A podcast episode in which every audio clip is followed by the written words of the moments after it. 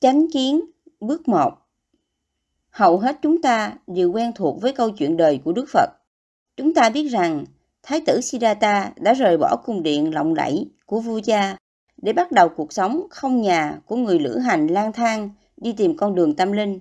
Và sau nhiều năm tu hành tinh tấn, Ngài đã đạt được giác ngộ khi đang nhập định dưới gốc cây bồ đề. Sau khi xả thiền, Đức Phật đã đi đến thành phố Benares giờ được gọi là Varanasi. Ở đó, trong vườn nai, lần đầu tiên Ngài thuyết pháp về những gì Ngài đã khám phá về con đường đi đến hạnh phúc toàn vẹn. Lời dạy của Đức Phật rất đơn giản nhưng sâu sắc. Một cuộc sống đắm say trong dục lạc hoặc quá khổ hạnh đều không thể có được hạnh phúc. Chỉ có con đường trung đạo, tránh hai trạng thái cực đoan đó mới có thể giúp ta đạt được tâm bình an, tuệ giác và sự giải thoát hoàn toàn khỏi những phiền não trong cuộc đời. Theo truyền thống, những lời dạy đó của Đức Phật được gọi là tứ diệu đế.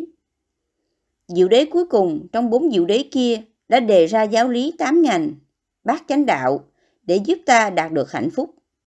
Ngài dạy chúng ta phải phát triển sự thiện xảo trong suy nghĩ, hiểu biết, lời nói, hành động, cách sống, tinh tấn, chánh niệm và định. Trong chương này và các chương tiếp theo, chúng ta sẽ khảo sát các ngành, bước này một cách chi tiết.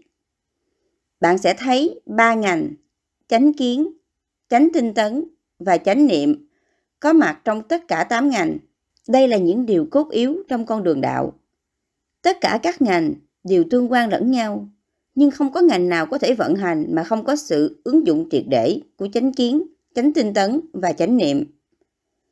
Bạn thực hành theo con đường này bằng cách mang sự chú tâm chánh niệm đến với tất cả mọi khía cạnh trong cuộc sống hàng ngày. Tiếp tục tu sửa để tiến tới sự hoàn thiện và ứng dụng trí tuệ một cách khôn ngoan hơn.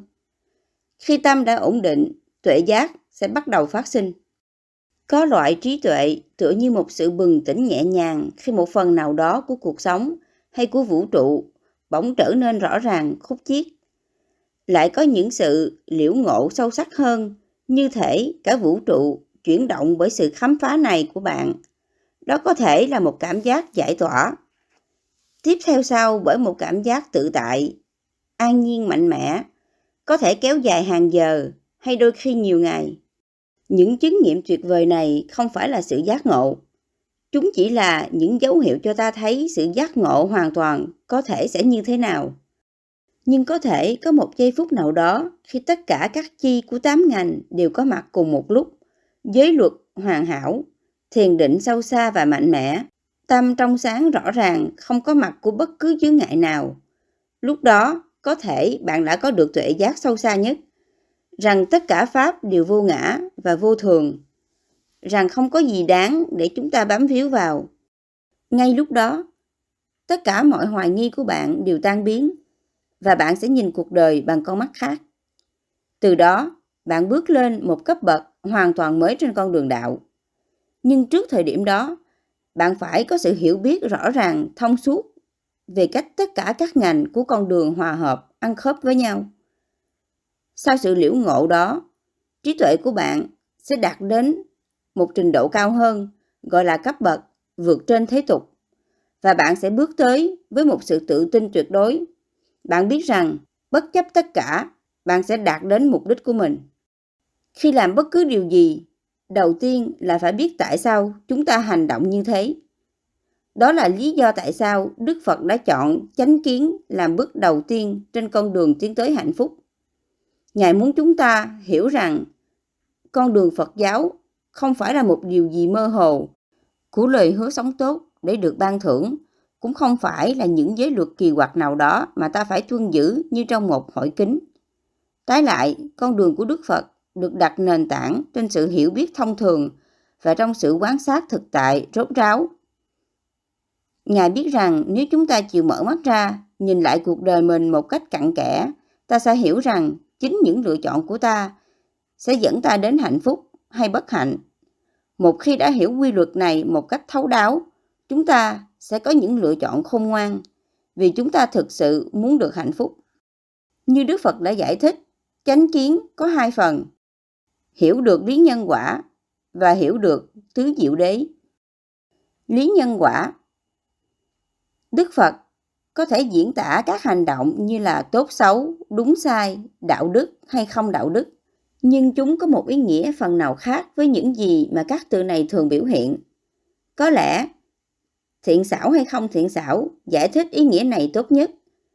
Căn bản, đạo đức trong Phật giáo là nếu hành động một cách bất thiện xảo sẽ dẫn đến hậu quả khổ đau và nếu hành xử một cách thiện xảo, khéo léo sẽ đưa đến những kết quả tốt đẹp. Quy luật nhân quả đơn giản này là một khía cạnh của những gì mà người Phật tử chúng ta thường gọi là nghiệp, karma hay kama. Mặc dù một số hành động bất thiện xảo có thể đem lại hạnh phúc tạm bợ, thí dụ người buôn bán ma túy có thể hài lòng với chiếc xe hơi mới tinh bóng lộng của mình, hoặc ai đó có cảm giác hài lòng thỏa mãn khi có thể đem lại đau đớn cho người đã hãm hại mình. Nhưng Đức Phật đã chỉ rõ rằng những hành động bất thiện lúc nào cũng đưa đến khổ đau. Chúng ta tự quan sát cũng xác tính được sự thật này. Một số hậu quả có thể không thấy được, như là sự đau khổ tinh thần lúc ăn năn hối hận. Có những hậu quả xấu không xuất hiện ngay lập tức. Đức Phật giải thích rằng hậu quả của những hành động thiện và bất thiện có thể xảy ra mãi sau này xa rất xa trong tương lai, đôi khi mãi đến các kiếp sau. Bạn có thể nghĩ Tôi không quan tâm đến kiếp sống tương lai. Tôi chỉ muốn những gì tôi có thể có được ngay trong kiếp sống này.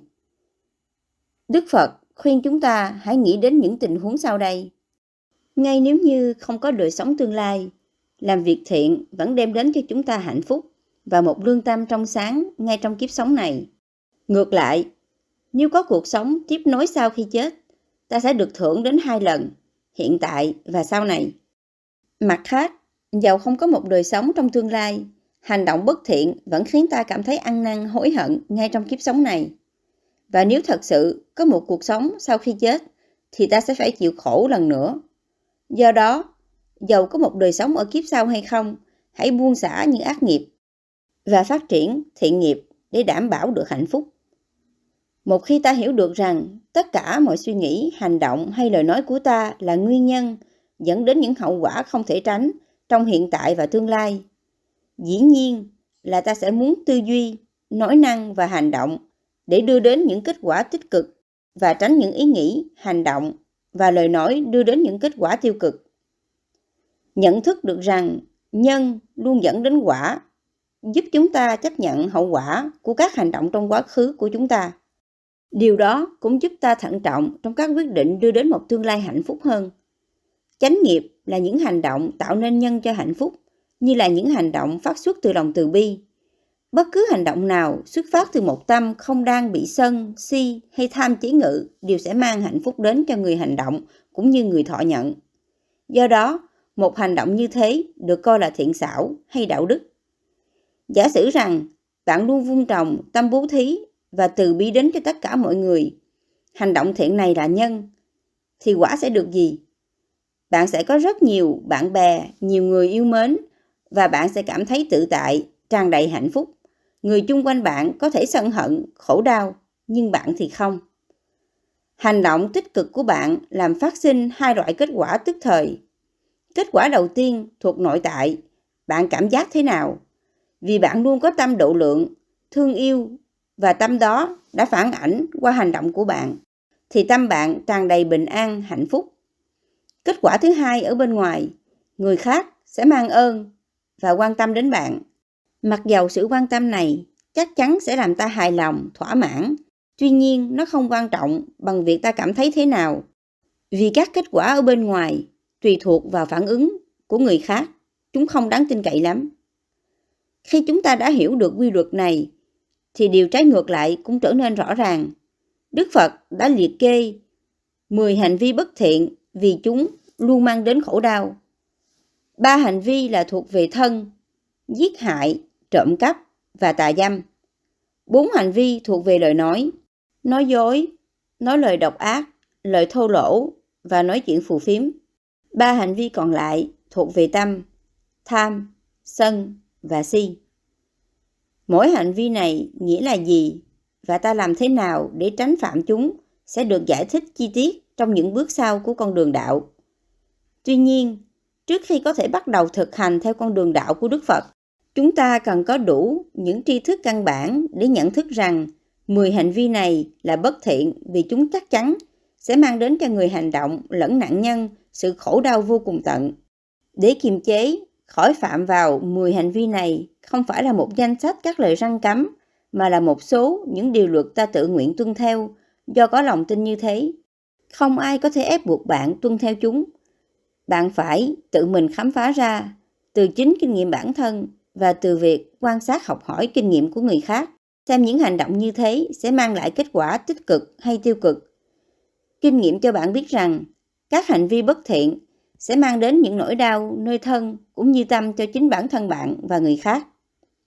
Hơn thế nữa, người ta chỉ tạo ra các hành vi bất thiện khi họ không hiểu biết hay khi tâm họ bị vẫn đục bởi tham, sân, si. Thật ra, bất cứ hành động nào xuất phát từ một tâm chứa đầy tham, sân hay si đều đưa đến khổ đau và do đó là hành động sai trái hay bất thiện. Đạo đức theo Phật giáo là những hành động có lý trí dựa trên nguyên lý nhân quả. Bạn phải tự dối mình về lý nhân quả mới có thể hành động sai trái. Hành động càng xấu ác thì sự lừa dối càng phải lớn lao. Nếu bạn cố tình dung dưỡng sự giả trá này với những hành động đi ngược lại với chân lý cơ bản rằng hành động sẽ mang lại hậu quả, thì bạn làm sao có được tuệ giác, sâu xa hay sự giải thoát nào? Nếu phạm vào các hành động tội lỗi nghiêm trọng, bạn sẽ không có được sự sáng suốt để theo con đường đạo của Đức Phật. Nói gì đến việc có trí tuệ giải thoát. Bạn phải tôn trọng đạo đức này. Điều đó rất quan trọng. Minh sát thiền làm tăng trưởng ý thức về những hậu quả tai hại của một hành động vô lương. Hành giả sẽ trải nghiệm một cách sinh động các hậu quả đớn đau của những hành động, ý nghĩ và lời nói bất thiện và cảm thấy cần phải buông xả chúng một cách nhanh chóng. Tương lai là do bạn tự tạo dựng. Kinh nghiệm dạy bạn điều đó. Hành vi của bạn không phải là một định luật thiên nhiên bất biến.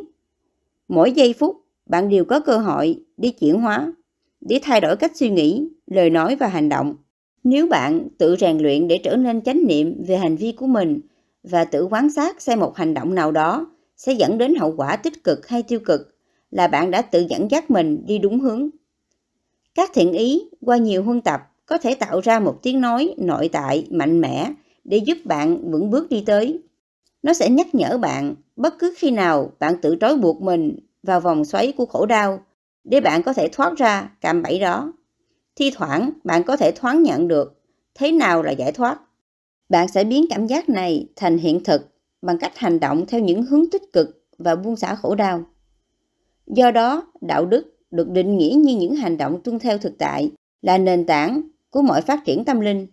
Không có nó, không có điều gì trên con đường đạo sẽ hiệu ứng để giảm khổ đau. Biết được rằng một hành động sẽ có các kết quả tương ứng là sự khởi đầu cho chánh kiến. Giờ bạn phải thêm vào đó một sự hiểu biết thấu đáo về tứ diệu đế. Tứ diệu đế Chính Đức Phật đã nói rằng Ngài chỉ dạy bốn điều khổ, nguồn gốc của khổ, sự chấm dứt khổ và con đường đưa đến sự chấm dứt khổ. Khổ ám chỉ những bất hạnh mà ta cảm nhận trong cuộc đời mình. Nguồn gốc là nhân cho sự đau khổ này, là tâm không rèn luyện, tham đắm của chúng ta. Chấm dứt là lời hứa khả của Đức Phật rằng chúng ta có thể chấm dứt khổ đau bằng cách tận diệt ái dục. Con đường, đạo là tám bước, ngành chúng ta phải theo để đạt đến mục đích này. Trong 45 năm thuyết pháp, từ bài thuyết pháp đầu tiên của Ngài trong vườn nai cho đến lúc nhập diệt, Đức Phật đã giảng giải về bốn điều này hàng trăm lần. Ngài muốn chắc chắn rằng những điều cơ bản này phải được nhiều người ở những hoàn cảnh khác nhau, ở những giai đoạn phát triển tâm linh khác nhau, thấu đáo. Có lần, Đức Phật đã dạy rằng không chấp nhận những bất hạnh trong cuộc đời là một gánh nặng. Chúng ta tạo ra đau khổ cho mình bằng cách nhận lãnh gánh nặng đó. Ta chấm dứt khổ bằng cách đặt gánh nặng xuống.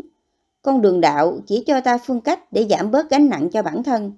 Đức Phật cũng dạy rằng khổ là một căn bệnh.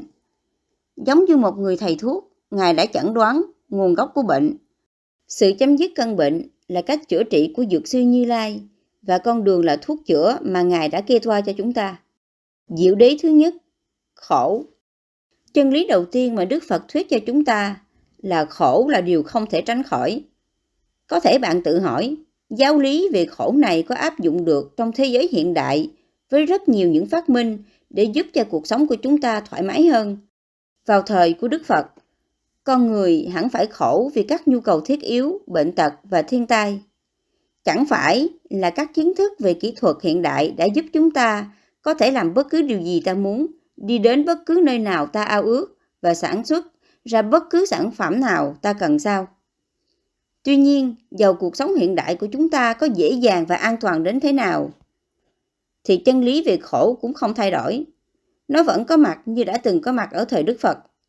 Con người vào những thời đại đó đã đau khổ và chúng ta hiện nay cũng thế. Chúng ta có thể gọi diệu đế thứ nhất của Đức Phật với bằng nhiều tên tùy thuộc vào hoàn cảnh. Khổ đau, căng thẳng, sợ hãi, lo âu, bồn chồn, trầm uất, thất vọng, sân hận, ghen tuông, ruồng bỏ, thần kinh hay đau đớn. Tất cả mọi chúng sanh không cần biết họ sống ở đâu, khi nào, đều có thể đối mặt với những vấn đề này. Chúng ta có thể bị bệnh bất cứ lúc nào, cũng có thể bị chia ly với người thân yêu, có thể đánh mất những gì đang có hay bị đẩy vào những hoàn cảnh phải chấp nhận những điều mà ta ghê tởm. Cha mẹ, con cái, vợ chồng, anh chị em, hàng xóm, bè bạn, các cộng đồng và các quốc gia, tất cả đều xung đột tranh đấu vì tiền bạc, địa vị, quyền lực và biên giới. Một số những vấn đề này là do tham, sân và si tạo ra. Tất cả đều liên quan đến những điều kiện ở bên ngoài như xã hội, chính trị, kinh tế, giáo dục, môi trường và cả bên trong ta. Nhận ra rằng những điều này là không thể tránh khỏi khiến tâm ta đau khổ vô ngần. Hãy nhận mặt và chấp nhận chúng như chúng thật sự là mà không trách móc đổ lỗi cho người là trọng tâm của diệu đế thứ nhất của Đức Phật. Ngài dạy rằng để bắt đầu tiến đến hạnh phúc, chúng ta cần phải đối mặt với khổ đau bằng tâm vững chãi và tình cảm ổn định, mà không oán trách hay cảm thấy buồn nản, bi quan. Chúng ta cần phải nhìn thẳng vào các vấn đề của mình. Bất cứ hoàn cảnh nào trong cuộc sống cũng mang đến một mức độ khổ đau nào đó cho bất cứ những ai chưa hoàn toàn giác ngộ. Nỗi khổ có thể rất vi tế, có thể chỉ là một trăn trở tiềm ẩn, hay rất rõ ràng, như sự chấp chặt vào người, của cải hay quan điểm. Tất cả tùy thuộc vào lòng tham, sân và si của chúng ta sâu dày bao nhiêu và tùy thuộc vào cá tính cũng như kinh nghiệm của chúng ta trong quá khứ. Thí dụ, có hai người cùng chứng kiến một sự kiện nhưng họ có những phản ứng hoàn toàn khác nhau. Một người có thể cảm thấy bình thản và chấp nhận, người kia có thể hoảng sợ và lo âu. Hạnh phúc cũng như khổ đau đều do tâm tạo Tâm của chúng ta tạo ra những kinh nghiệm sống cho ta. Và tâm đó chấp nhận hay phản kháng sự tạo dựng này. Đó là lý do tại sao Đức Phật nói chính chúng ta tạo ra thiên đàng hay địa ngục ngay trong cuộc sống này. Cho đến khi chúng ta đạt được giác ngộ, sẽ còn có nhiều hoàn cảnh mang đến bao thất vọng cho tất cả chúng ta. Hãy thử nhìn chỉ ba vấn đề, kiếp nhân sinh, sự đổi thay và sự không thể làm chủ cuộc sống của mình. Kiếp nhân sinh Vòng xoay chuyển không thể tránh được của kiếp người, sinh, già, bệnh, chết, mang đến bao khổ đau. Người ta được sinh ra trong cõi đời không phải với những nụ cười rạng rỡ trên gương mặt. Nhưng càng lớn, tiếng khóc thở ban đầu càng bớt ồn ào hơn. Có thể nói rằng nó đã được đổi thành tiếng khóc trong lòng cho suốt cuộc đời còn lại của chúng ta. Chúng ta đã khóc vì bao đít sữa, bao tấn thực phẩm, bao mét vải, bao mét vuông đất để xây nhà, xây trường học, bao cây cối để làm sách vở, bàn ghế, bao thuốc men cho đủ các loại bệnh, bao người để họ yêu thương chúng ta, bao phương cách để thỏa mãn nhu cầu của chúng ta. Nếu chúng ta không sinh vào thế giới đầy bất ổn này, thì tất cả khổ đau đã không có mặt. Mỗi đứa trẻ được sinh ra đời, thì hình như sự bất hạnh cũng đã được sinh ra theo nó. Quá trình lão hóa cũng mang đến khổ đau. Có lẽ chúng ta không còn nhớ đến những khó khăn khi phải thích ứng với một môi trường mới hay một vị thầy mới, nhưng ta có thể nhớ rất rõ những khó khăn khi phải thích ứng với sự thay đổi về cơ thể và tâm lý ở tuổi dậy thì. Khi trưởng thành, ta lại phải thay đổi để thích ứng với công việc mới, những tương quan mới, kỹ thuật hiện đại, các căn bệnh lạ, những điều kiện xã hội mới. Những điều này lại thường xảy ra trước khi ta hoàn toàn thích ứng với những cái đang có. Các biến chuyển không dễ chịu này hình như rất phổ biến ở mỗi bước ngoặt của cuộc đời. Ở tuổi già, việc thích ứng với những sự thay đổi càng trở nên khó khăn hơn. Thật đau khổ khi không còn có sức khỏe, thân thể không còn cường tráng như lúc trẻ. Ta biết rằng không thể chạy trốn tuổi già, nhưng vẫn mong nó đừng đến. Do đó, ta đau khổ. Khi Đức Phật thuyết rằng tuổi già mang lại đau khổ, Ngài thực sự đang nói về sự già nua và hoại diệt nói chung. Chúng ta biết rằng mỗi tế bào trong cơ thể ta đang bị hủy hoại hay chết đi và các tế bào mới tiếp tục sinh sản. Mọi trạng thái tâm cũng biến mất và được thay thế bằng cái mới hơn. Lâu dần, quá trình hoại diệt và chuyển đổi này làm suy yếu thân tâm ta, đưa đến cái chết. Chắc chắn, bệnh tật cũng là nguồn gốc của khổ đau. Ai cũng biết bệnh tật đau đớn thế nào. Bệnh tật thật ra mang đến hai cái đau, sự sợ hãi căn bệnh và chính căn bệnh. Do đó, bệnh tật là nỗi ám ảnh triền miên, khiến ta khổ đau khi bị bệnh và lo âu, sợ hãi khi ta còn mạnh khỏe. Thông thường, người ta nghĩ rằng sự đau đớn và khổ đau là đồng nghĩa, nhưng không phải thế. Dầu bạn khó thể tránh được đau đớn vì bệnh hoạn, thương tật, nhưng bạn có thể tránh được khổ đau vì bệnh tật. Khi bạn giảm bớt được sự bám víu vào thân thọ một cách thái quá, bạn sẽ bớt khổ đau khi nó đổi thay. Thí dụ, khi Devadatta, Bồ Đề Đạt Đa, chọi hòn đá và làm chân Phật bị thương, Đức Phật cảm nhận được cái đau. Nhưng vì Ngài đã hiểu được bản chất của đau, Ngài không đau đớn như một người bình thường. Cảm giác đau đớn thường có thể chế ngự được, nhưng khổ vì một trạng thái nào đó thì sâu xa hơn và khó chế ngự hơn. Cái khổ kế tiếp trong kiếp người là tử. Không chỉ giây phút trước khi chết mà tất cả mọi thứ đưa đến cái chết. Tất cả chúng ta đều sợ chết và lo lắng không biết khi nào hay bằng cách nào chúng ta sẽ chết. Ta cũng biết rằng khi chết, ta phải để tất cả mọi thứ lại phía sau. Chúng ta có thể chịu đựng được điều đó không? Khi người thân ra đi, chúng ta cảm thấy sốc, đau đớn và mất mát hàng năm trời nếu không nói là mãi mãi. Nhưng những khổ đau trong kiếp người không chấm dứt với cái chết. Đức Phật dạy rằng cái chết không đoạn tận được vòng luân hồi khổ đau. Một người đã từng trải qua nhiều đau khổ có thể nói khi gần chết, tôi không muốn sinh trở lại nữa. Nhưng chỉ ước nguyện như thế không thể chấm dứt vòng luân hồi tái sinh. Khi nào chúng ta còn vô minh về bản chất thật sự của thực tại, thì kiếp sống này sẽ nối tiếp kiếp kia. Khi nào tham, sân và si vẫn còn trong tâm thức chúng ta, thì vòng tái sinh vô cùng tận, vòng luân chuyển của những kiếp sống trong quá khứ, hiện tại và tương lai sẽ tiếp tục. Trong vòng luân hồi đó, những khổ đau mà chúng ta đã kể trên sẽ lại tái diễn không dừng. Năng lượng của tất cả những trải nghiệm này giống như một gánh nặng mà chúng ta phải mang trên lưng từ kiếp sống này sang kiếp sống khác, trải qua bao lần tái sinh không thể kể xiết. Trong mỗi kiếp sống mới, hành lý bên trong đó lại được chuyển sang một cái túi mới. Khi chết, ta không đem theo được vật chất gì. Tuy nhiên, cái túi chứa năng lượng đó, dấu vết của tất cả các tâm hành và tất cả những lời nói, hành động cố ý trong kiếp sống này và những kiếp trước đó, không chỉ đi theo chúng ta, mà thực ra còn tác động đến kiếp sống mới. Cho đến khi chúng ta có thể trút sạch những gì chứa đựng trong túi sách đó, cho đến khi chúng ta có thể hủy diệt tất cả những hậu quả mà ta đã tạo nên vì tham, sân hay si qua bao kiếp sống. Chúng ta không thể trốn thoát cái chết và sự luân hồi tái sinh. Chúng ta có thể sử dụng sự suy nghĩ này để thúc đẩy ta hành động thế nào trong cuộc đời này để đạt đến hạnh phúc giải thoát dài lâu. Chúng ta đã biết tham và sân là các động lực mạnh mẽ cho hành động, nhưng Đức Phật muốn nói si, vô minh là gì? Tại sao vô minh lại đóng vai trò quan trọng đối với những khổ đau mà ta phải nếm trải? Vô minh, si, trong thuật ngữ Phật giáo có hai ý nghĩa. Không biết, như là không biết Đức Phật hàm ý gì khi nói đến tứ diệu đế. Và biết sai, như là tin rằng chúng ta hiểu thế giới vận hành như thế nào trong khi chúng ta thật sự không biết. Không hiểu biết sự thật về khổ, chúng ta nghĩ rằng có một việc làm mới, một ngôi nhà mới hay một bạn tình mới sẽ mang đến cho ta hạnh phúc thực sự. Không biết năng lượng của lời nói, hành động sẽ đi theo chúng ta như thế nào từ kiếp sống này sang kiếp sống khác. Chúng ta để cho tâm tham, sân, nghi và ganh tị sai khiển.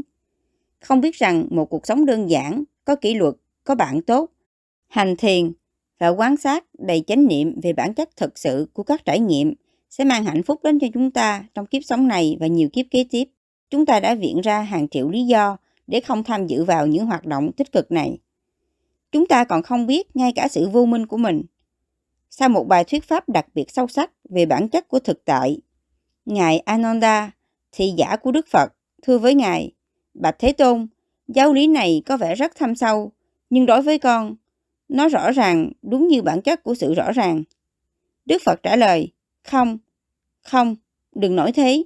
Nó không chỉ có vẻ thâm sâu mà nó thực sự thâm sâu. Vì vô minh, sự hiểu biết của Ngài Ananda đối với lời dạy của Đức Phật chưa được thấu đáo. Vì thế, ông đã không đạt được giải thoát ngay lúc đó. Giống như Ananda, vô minh khiến chúng ta trôi lăn theo bao khổ đau trong luân hồi. Đổi thay Sự đổi thay cũng khiến chúng ta khổ. Dầu chúng ta có làm gì, sự đổi thay cũng chia cách ta khỏi những gì ta ưa thích và mang đến cho ta những gì ta ghét bỏ. Cái chết và chia ly khiến ta phải cách biệt người ta thương yêu. Bạn bè đi xa, người tình rời bỏ ta. Những sự chia ly đó làm ta đau đớn khôn cùng. Đánh mất thứ gì mà ta yêu thích khiến ta buồn bã, tức bực. Ngay cả những thứ tầm thường cũng có thể khiến ta phiền não khi chúng bị bể hay biến mất. Hồi đó, khi lên bốn, có lần ngồi trên cát, tôi dùng đầu ngón tay vẽ một vòng thật tròn trĩnh quanh tôi. Tôi thích lắm. Chị tôi lúc ấy khoảng 7 tuổi, đi ngang qua và dùng chân xóa vòng tròn của tôi. Tôi giận dữ đến nỗi tôi rượt theo chị, rồi lội một cái ghế nhỏ nhưng nặng và ném chị. Giờ chị vẫn còn một vết thẹo trên ngón chân. Tất cả bao bực tức giận dữ, tất cả những giọt nước mắt và đau đớn gây ra bởi một thứ thật tầm thường và mong manh như là một vòng tròn trên cát. Không chỉ là việc đánh mất những gì ta yêu thích, mà ta còn phải luôn đối mặt với những người hay những hoàn cảnh mà ta không muốn chúng hiện hữu. Ít nhất là không phải ở đây, không phải ngay bây giờ. Phải chung sống hay làm việc ngày này qua ngày khác với những kẻ ta không thích tạo ra nhiều đau khổ. Ngay cả với những thứ ta không thể làm chủ như là thời tiết cũng làm ta tức bực. Ở hội Bavana, miền Tây Virginia, nơi tôi giảng dạy, người ta than phiền khi trời nóng và ẩm. Nhưng rồi họ cũng than phiền khi trời mưa lạnh. Khi trời nóng, họ than da và xoăn mũi họ bị ảnh hưởng. Khi trời lạnh, họ than phiền vì sợ té trên tuyết. Và khi thời tiết thật tuyệt vời, họ than không có thì giờ đi tận hưởng. Khi nhìn lại quanh mình, ta thấy rõ ràng là tất cả mọi thứ hiện hữu đều tạo ra khổ. Tại sao như thế? Thực ra, tất cả mọi thứ trên thế gian có mặt là do kết quả của một nhân nào đó. Sự thay đổi trong áp lực không khí, gió và nhiệt độ là nguyên nhân của mưa. Một cội cây là kết quả của hạt giống chúng ta trồng và ánh nắng mặt trời, đất và nước đã nuôi dưỡng nó. Cũng thế, sự hiện hữu của chúng ta là sản phẩm của các nhân và duyên, nhân vật lý trực tiếp của sự tạo giống của cha mẹ chúng ta và nhân của những dấu ấn sâu hằng mà ta đã tích lũy trong nhiều kiếp sống quá khứ. Đức Phật gọi những thứ này và tất cả những thứ khác phát sinh từ các nhân là pháp hữu vi. Ngài giải thích rằng tất cả các pháp hữu vi có ba đặc tính. Trước hết, chúng vô thường. Với thời gian, tất cả núi non, sâu bọ, cây cỏ, máy móc đều hư hoại, đổi thay hay chết. Thứ hai, do những sự thay đổi này, tất cả các pháp hữu vi đều khổ. Như chúng ta đã thấy, tất cả mọi đổi thay đều có thể gây ra đau khổ. Thứ ba, tất cả các pháp hữu vi đều vô ngã. Đặc tính cuối cùng này là cái khó hiểu nhất, vì thế tạm thời hãy để nó qua một bên. Vô thường không khó hiểu. Vấn đề không phải ở chỗ sự thật là vạn vật đều tạm bợ, mà chính là sự bám víu của chúng ta đối với người hay vật gì đó, giống như vòng tròn trên cát của tôi, khiến chúng ta đau khổ. Thí dụ, ta vừa mua được một cái áo khoác rất vừa ý. Sau khi mặc chỉ vài lần, nó bị dính sơn, vướng rách hay bị bỏ quên đâu đó. Ta cảm thấy rất bực tức. Dĩ nhiên, một cái áo khoác bị rách hay bị mất không phải là một đại bi kịch. Ta có thể dễ dàng mua cái khác. Nhưng nếu đó là món quà của người yêu ta tặng thì sao? Nếu ta mua nó để kỷ niệm một sinh nhật, một lễ lộc hay một chuyến đi đặc biệt nào đó, thì ta rất nâng niu nó và khi nó bị đánh mất hay làm hư, ta sẽ rất đau buồn. Nói về những điều này đôi khi khiến người nghe rất khó chịu. Còn hạnh phúc thì sao? Họ hỏi. Tại sao không nói về những điều ấy? Tại sao chúng ta không nói về niềm vui, hạnh phúc, sự sung sướng thay vì khổ? Câu trả lời thưa bạn chính là sự đổi thay. Do vô thường, bất cứ thứ gì dễ chịu, hạnh phúc hay sung sướng cũng không duy trì được lâu. Là những người trưởng thành, thông minh, chúng ta phải dám nói về những gì thực sự xảy ra mà không cảm thấy phiền não. Chúng ta phải nhìn tận mặt sự đau khổ do vô thường tạo ra và chấp nhận nó. Tại sao phải che giấu nó và giả bộ như tất cả mọi thứ đều màu hồng? Khi trực diện với vô thường, chúng ta có thể nhận thấy nó cũng có những khía cạnh tích cực. Ta có thể tin chắc rằng bất cứ hoàn cảnh nào đang hiện hữu trong cuộc đời ta rồi cũng sẽ thay đổi, có thể xấu hơn, nhưng cũng có thể tốt hơn. Do vô thường, ta có cơ hội học hỏi, phát triển, trưởng thành, dạy dỗ, ghi nhớ và tạo ra những sự thay đổi tích cực khác, kể cả việc tu tập theo Phật giáo. Nếu tất cả vạn pháp đều bất di bất dịch thì không có sự chuyển đổi nào có thể xảy ra. Kẻ vô học sẽ mãi mãi là người vô học. Người nghèo đói sẽ vẫn nghèo đói. Chúng ta cũng sẽ không có cơ hội để đoạn diệt tham, sân, si và những hậu quả tiêu cực của chúng. Vậy thì chúng ta đã hiểu về vô thường và những khổ đau mà nó đã tạo ra. Giờ nói về vô ngã thì sao? Nó có liên quan gì đến vô thường? Đức Phật đã dạy rằng vạn vật trên thế gian đều vô ngã hay không có thực thể vì chúng luôn chuyển đổi. Chúng ta và tất cả mọi vật chung quanh đều không bền chặt, bất biến. Chúng ta không thể dán cái nhãn hiệu tôi hay của tôi lên bất cứ vật gì trên thế gian này. Tất cả đều thay đổi quá nhanh chóng. Với thân, thọ, tưởng, hành, thức và chủ tâm luôn biến đổi thì làm sao chúng ta có thể chỉ vào một vật gì đó và nói đây là cái của tôi hay đây là tôi. Ngay chính ý nghĩ hay niềm tin đây là tôi cũng biến đổi nhanh chóng. Do phương tiện chúng ta có thể nói tôi có mặt ở đây hay cái này của tôi. Nhưng chúng ta phải nói những lời này bằng tâm trí sáng suốt, không để bị dẫn dắt vào sự suy nghĩ rằng chúng ám chỉ sự hiện hữu của một thực thể bất biến là tôi hay cái của tôi. Các đối tượng vật chất cũng thay đổi không ngừng. Chúng ta có thể dùng những cách đặt tên thông thường và nói đây là cái ghế hay đây là con vượn. Nhưng các tên gọi này khó mà phù hợp với thực tại luôn biến đổi như ta đã biết. Đúng hơn, chúng ta và tất cả vạn pháp đang trong một tiến trình, một dòng chảy không dừng của tăng trưởng và hoại diệt, cấu thành rồi tan rã. Không có gì trên thế giới này hay trong bản thân của chúng ta là khác biệt hay trường tồn. Hãy quan sát tâm bạn trong một phút và bạn sẽ biết tôi muốn nói gì. Ký ức, tình cảm, suy nghĩ, cảm xúc lướt qua bức màn tâm thức quá nhanh đến nỗi ta khó bắt kịp chúng. Vì vậy, thật là vô vọng khi ta muốn bám víu hay xô đuổi những chiếc bóng thoáng qua này. Khi tâm chánh niệm của ta trở nên nhạy bén, như trong trạng thái thiền định sâu xa, thì chúng ta có thể thấy rất rõ trạng thái vô thường, quá rõ ràng đến nỗi không còn gì để tin tưởng vào một cái ngã. Có người cảm thấy bi quan, thất vọng khi nghe về lý thuyết vô ngã. Có kẻ còn nổi giận. Họ kết luận một cách lầm lẫn rằng như thế có nghĩa là cuộc đời không có ý nghĩa gì. Họ không hiểu rằng một cuộc sống không có ý niệm về ngã là một cuộc sống dễ chịu và ý nghĩa nhất. Có lần, tôi đưa bản thảo một bài viết cho một người bạn biên tập. Anh là một biên tập viên chuyên nghiệp, nên tôi đoán anh chỉ mất một giờ là xong việc. Vậy mà, 6 tháng sau tôi cũng chẳng được tin tức gì. Cuối cùng, anh đến thăm và chúng tôi cùng nhau tản bộ. Khi anh không nói gì về bài viết của tôi, tôi linh cảm rằng đó là một đề tài tế nhị. Tôi gợi đến vấn đề một cách e dè, cẩn trọng. Tôi hỏi, anh đã có thời gian xem qua bài viết của tôi chưa? Anh im lặng một hồi lâu rồi trả lời, Thưa Đại Đức, tôi đã xem qua. Đến đoạn về thuyết vô ngã, tôi bực tức quá đến nỗi đã vứt đi cả bản thảo. Tôi ngạc nhiên nhưng không giận anh. Thay vào đó, tôi buông xả sự bám víu vào bài viết của tôi. Anh ta đã vứt bản thảo của tôi vì vô ngã.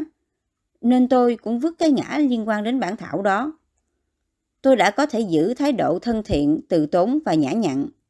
Tuy nhiên, người bạn ấy lại trở nên lạnh lùng, khép kín và khổ sở vì sự chấp ngã của bản thân. Vì thế, có thể bạn cũng thấy rất khó chấp nhận ý niệm về vô ngã. Tuy nhiên, khi bạn còn duy trì ý niệm về ngã, cuộc sống của bạn sẽ không thoải mái, cố chấp và khép kín. Còn người chung quanh sẽ cho bạn là một kẻ ngã mạn rất khó chịu. Bạn dễ bực bội hay tức giận khi có ai đó không đồng ý hay trách móc bạn. Khi sự việc xảy ra không theo ý bạn hoặc làm bạn thất vọng và ngay cả khi người ta góp ý với bạn một cách xây dựng, hiểu đúng ý nghĩa của vô ngã, bạn sẽ cảm thấy cởi mở, thoải mái hơn. Bạn sẽ dễ dàng hòa đồng với tất cả mọi người, kể cả người khác quốc tịch, vì bạn không cảm thấy mình quan trọng hơn hay kém quan trọng hơn người khác. Bạn sẽ dễ dàng thích nghi với bất cứ hoàn cảnh nào và mọi người sẽ cảm thấy dễ chịu khi ở gần bạn. Với sự hiểu biết chân chính về vô ngã, bạn có thể cảm thấy hạnh phúc và tự tại giàu ở đâu, dầu bạn được tiếp đãi ân cần hay không. Đừng để ý niệm về vô ngã làm bạn bi quan và cũng đừng để nó làm bạn bực tức. Giờ chúng ta tạm chấp nhận ý niệm này như một tri thức. Tuy nhiên, với lòng kiên trì tu tập chánh niệm, một ngày nào đó bạn sẽ nhận ra được tính chất vô ngã, không có thực thể của vạn pháp một cách trực tiếp.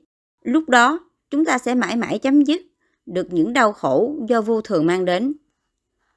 Phật và các vị đạo sư đã đạt được giác ngộ hoàn toàn là bằng chứng cho điều đó. Đức Phật đã hoàn toàn giải thoát khỏi ý niệm về ngã. Tuy nhiên, Ngài vẫn tiếp tục sống trong cộng đồng xã hội sau khi giác ngộ. Vì những quy ước chung và để việc giao tiếp được dễ dàng, Ngài tiếp tục dùng các từ quen thuộc như là tôi hay của tôi. Bạn cũng thấy, cái tên trên bằng lái xe của bạn có thể không phải là một tên gọi tuyệt đối đúng, bảo đảm cho một nhân dạng cố định, nhưng nó là một phương tiện thích hợp theo đúng quy ước của xã hội.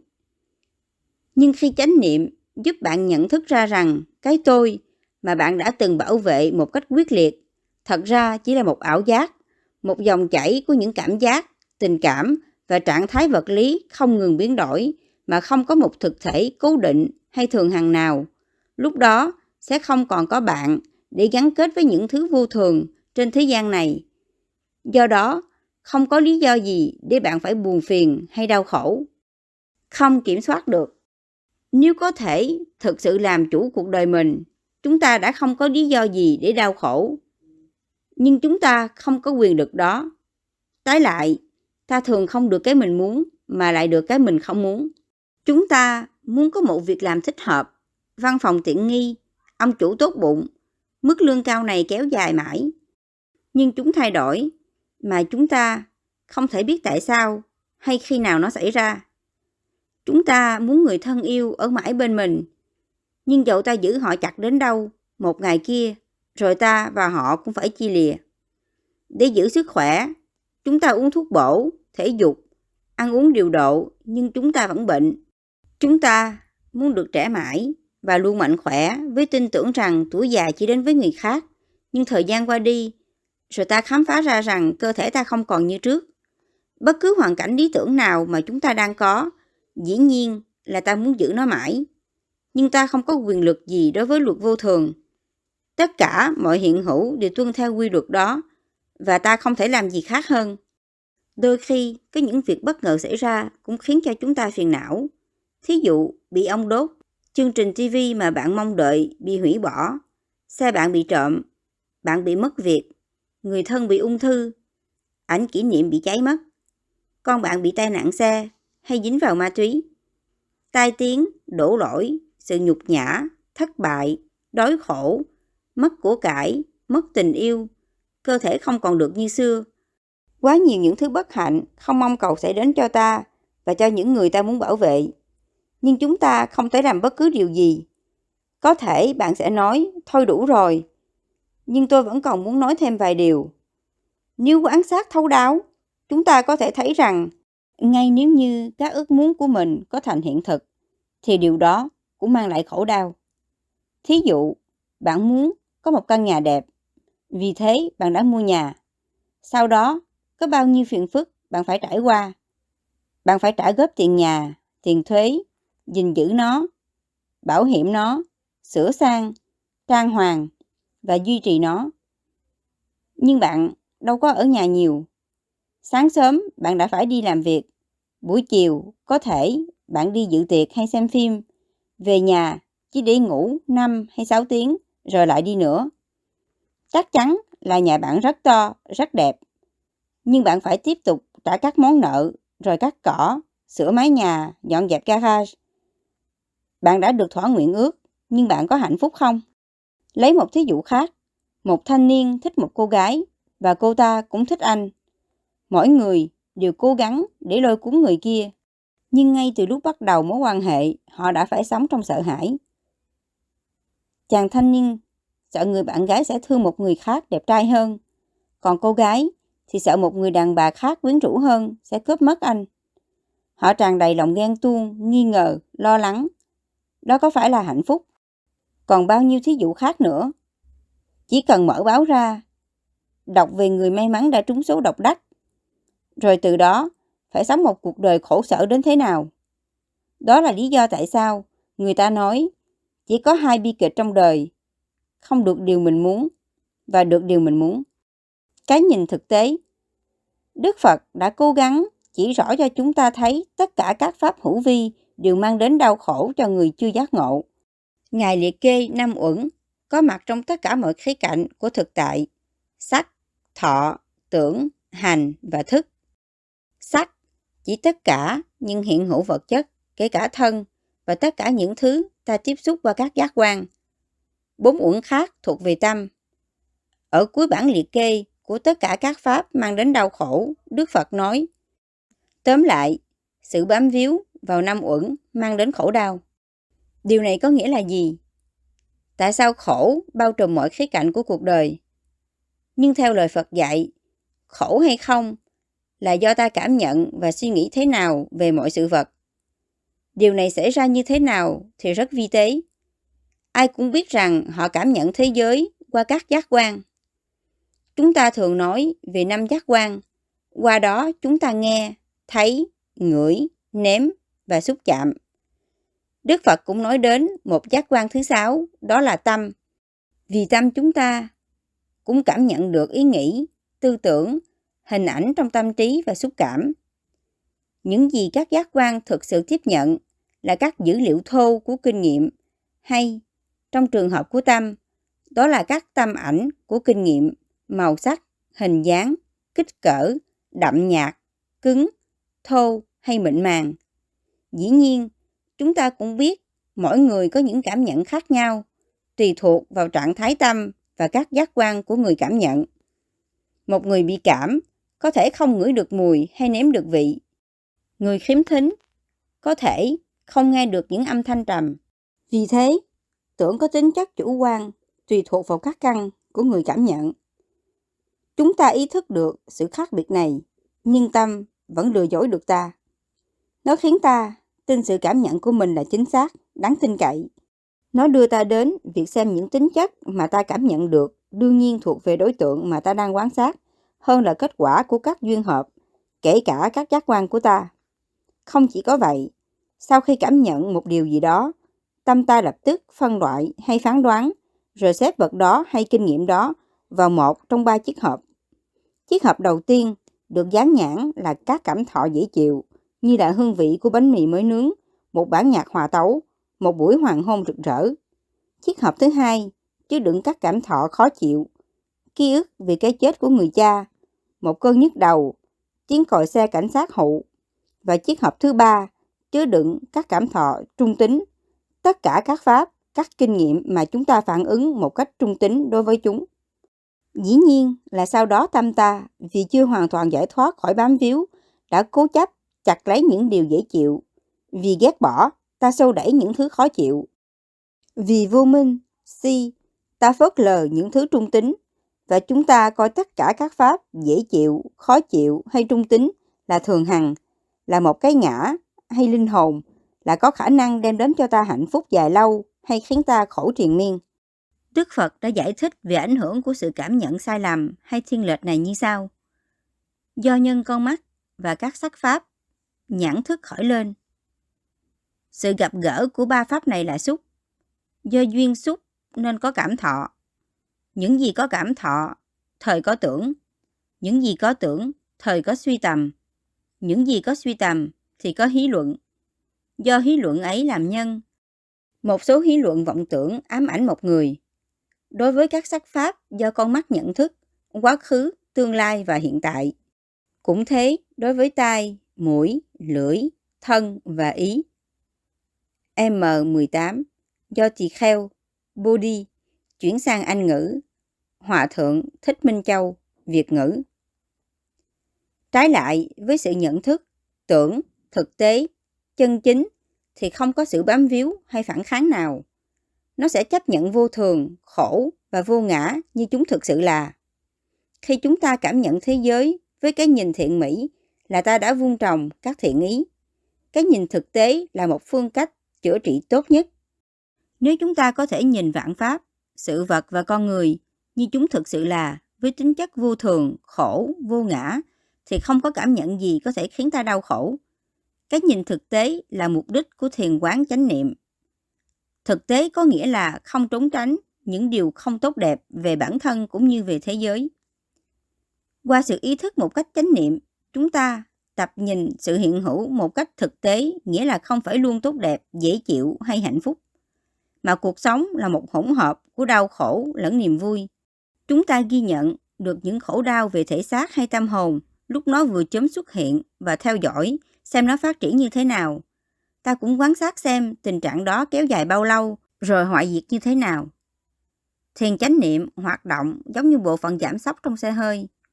Nếu bạn đã quen đối đầu với những thất vọng khổ đau trong cuộc sống hàng ngày và biết rằng đó là những sự kiện xảy ra một cách tự nhiên, thì khi một hoàn cảnh khó khăn hay khổ đau xảy đến, bạn sẽ đối mặt với nó một cách can đảm và bình tĩnh.